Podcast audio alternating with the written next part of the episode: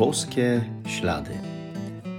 To jest podcast o poszukiwaniu znaków obecności Boga w naszym życiu, o słuchaniu Jego słowa i o trosce o własne zbawienie. Zapraszam.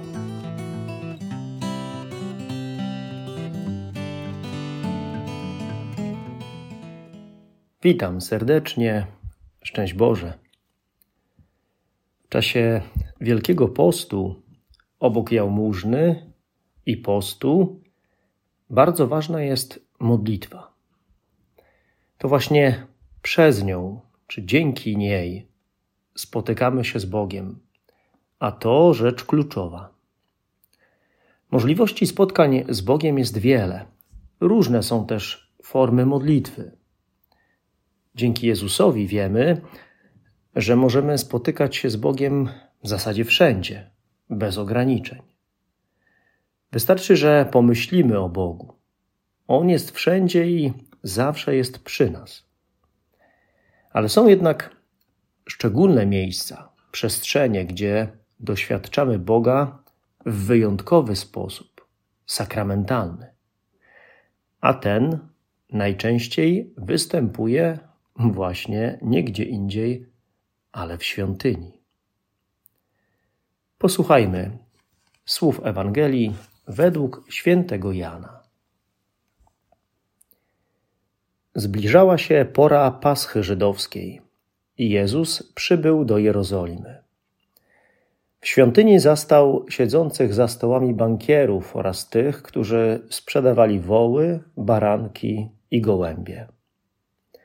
Wówczas, sporządziwszy sobie bicz ze sznurków, powypędzał wszystkich ze świątyni, także baranki i woły, porozrzucał monety bankierów, a stoły powywracał.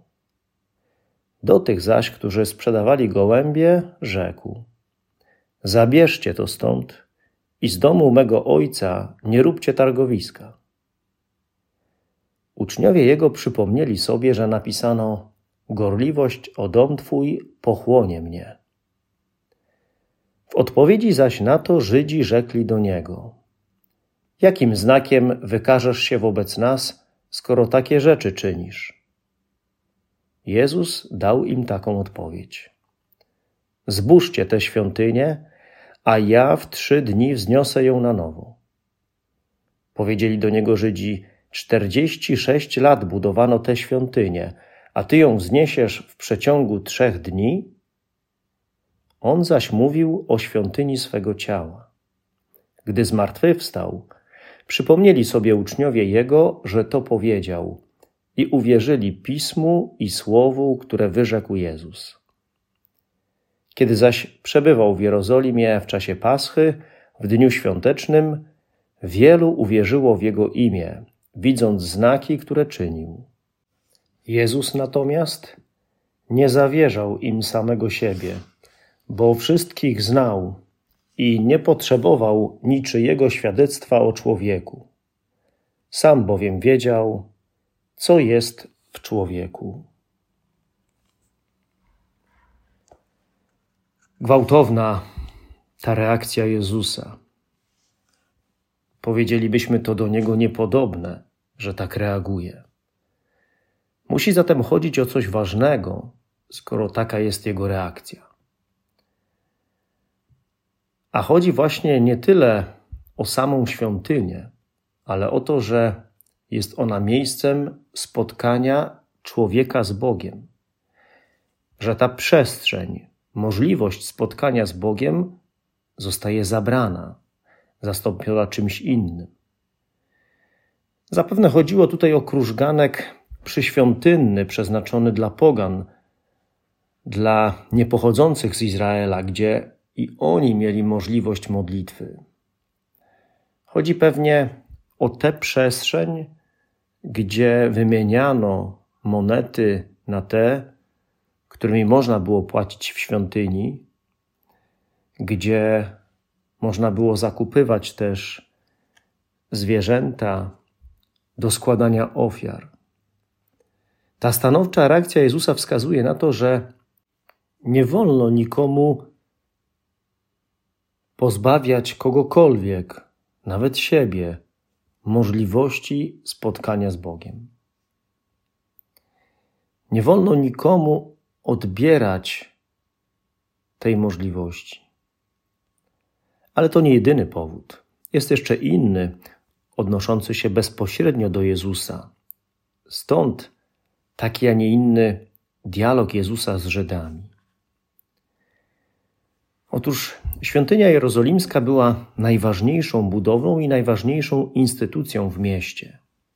W tym miejscu Bóg zamieszkał pośród swojego ludu w szczególny sposób. Dlatego świątynia była dla Żydów punktem centralnym, najważniejszym, miejscem świętym, bo była domem Boga, gdzie właśnie Bóg odbiera cześć, daje się poznać, poucza swój lud. A Jezus mówi: zbóżcie te świątynie. Wypowiada się tak, jakby pozwalał zburzyć to tak ważne miejsce dla Żydów. Święte miejsce. Bo właśnie w tym wydarzeniu wypędzenia przekupniów Jezus objawia nową świątynię, którą jest On sam. Teraz wraz z Jego nadejściem rozpoczyna się nowy czas świątyni. Tą świątynią prawdziwą i żywą jest Jezus, jest On sam i to w Nim mieszka Bóg. On jako Bóg i człowiek jest w centrum kultu. Dawny porządek kultu, gdzie liczyły się ofiary ze zwierząt, przestaje mieć znaczenie. Nastaje nowy porządek łaski. To w Jezusie zaczyna się kult w duchu i prawdzie. Skoro Jezus jest centrum kultu, bo jest Bogiem, to sercem kultu ma być Eucharystia. Jedyna ofiara Jezusa na krzyżu, uobecniona w sposób sakramentalny. Eucharystia to najważniejsze zbawcze wydarzenie w dziejach świata. To będzie najważniejszy kult. To będzie uobecnienie męki, śmierci i zmartwychwstania Jezusa. A szczególnym miejscem tego kultu będzie świątynia, kościół, w którym jest Eucharystia, czyli Jezus. To jest miejsce obowiązkowe dla każdego. Nie w sensie obowiązku, ale w sensie konieczności, by dać radę dzięki Eucharystii żyć tu i teraz, a dalej w wieczności, by zmartwychwstać w Jezusie. Jak ja traktuję, jak podchodzę do moich spotkań z Bogiem? Czy sam się ich nie pozbawiam? Nie pozbawiam się takiej możliwości? Ciągle aktualne jest to pytanie o to, czy dbam o modlitwę, ile rzeczy w moim życiu wygrywa z modlitwą, albo jak bardzo ona kuleje, słabnie, może zanika przez to, że na inne rzeczy mam czas, a na modlitwę nie zawsze. Czy gorliwość o modlitwę choć trochę mnie pochłania? Czas na modlitwę to jedno. A jak jest moją pobożnością? Może jest tak jak z faryzeuszami, którzy byli świadkami wielu cudów, które ukazywały im, kim jest Jezus, a mimo to nadal domagali się od niego kolejnego znaku, czegoś wyjątkowego. Może i ja stawiam Bogu jakieś oczekiwania. Handluję z Bogiem, jak właśnie ci przekupnie na dziedzińcu świątynnym. Wyliczam mu godziny spędzone na modlitwie albo karmię swoją pychę ilością nabożeństw czy mszy świętych. A nie widzę tego, jak wiele Bóg czyni w moim życiu, jak bardzo mnie kocha. A Jezus prosi, byśmy oddawali Mu cześć w duchu i prawdzie, byśmy tak czcili Ojca. To po to w Wielkim Poście umartwiamy nasze ciała, żeby cielesne pożądania nie zniszczyły w nas ducha, nie zabrudziły świątyni, którą jesteśmy, nie uczyniły z naszego wnętrza targowiska, Pan Bóg chce mieć w nas swój dom. Chce zamieszkać we mnie i to na stałe. To we mnie ma być tabernakulum, w którym Bóg chce być adorowany. Aż takie mam możliwości.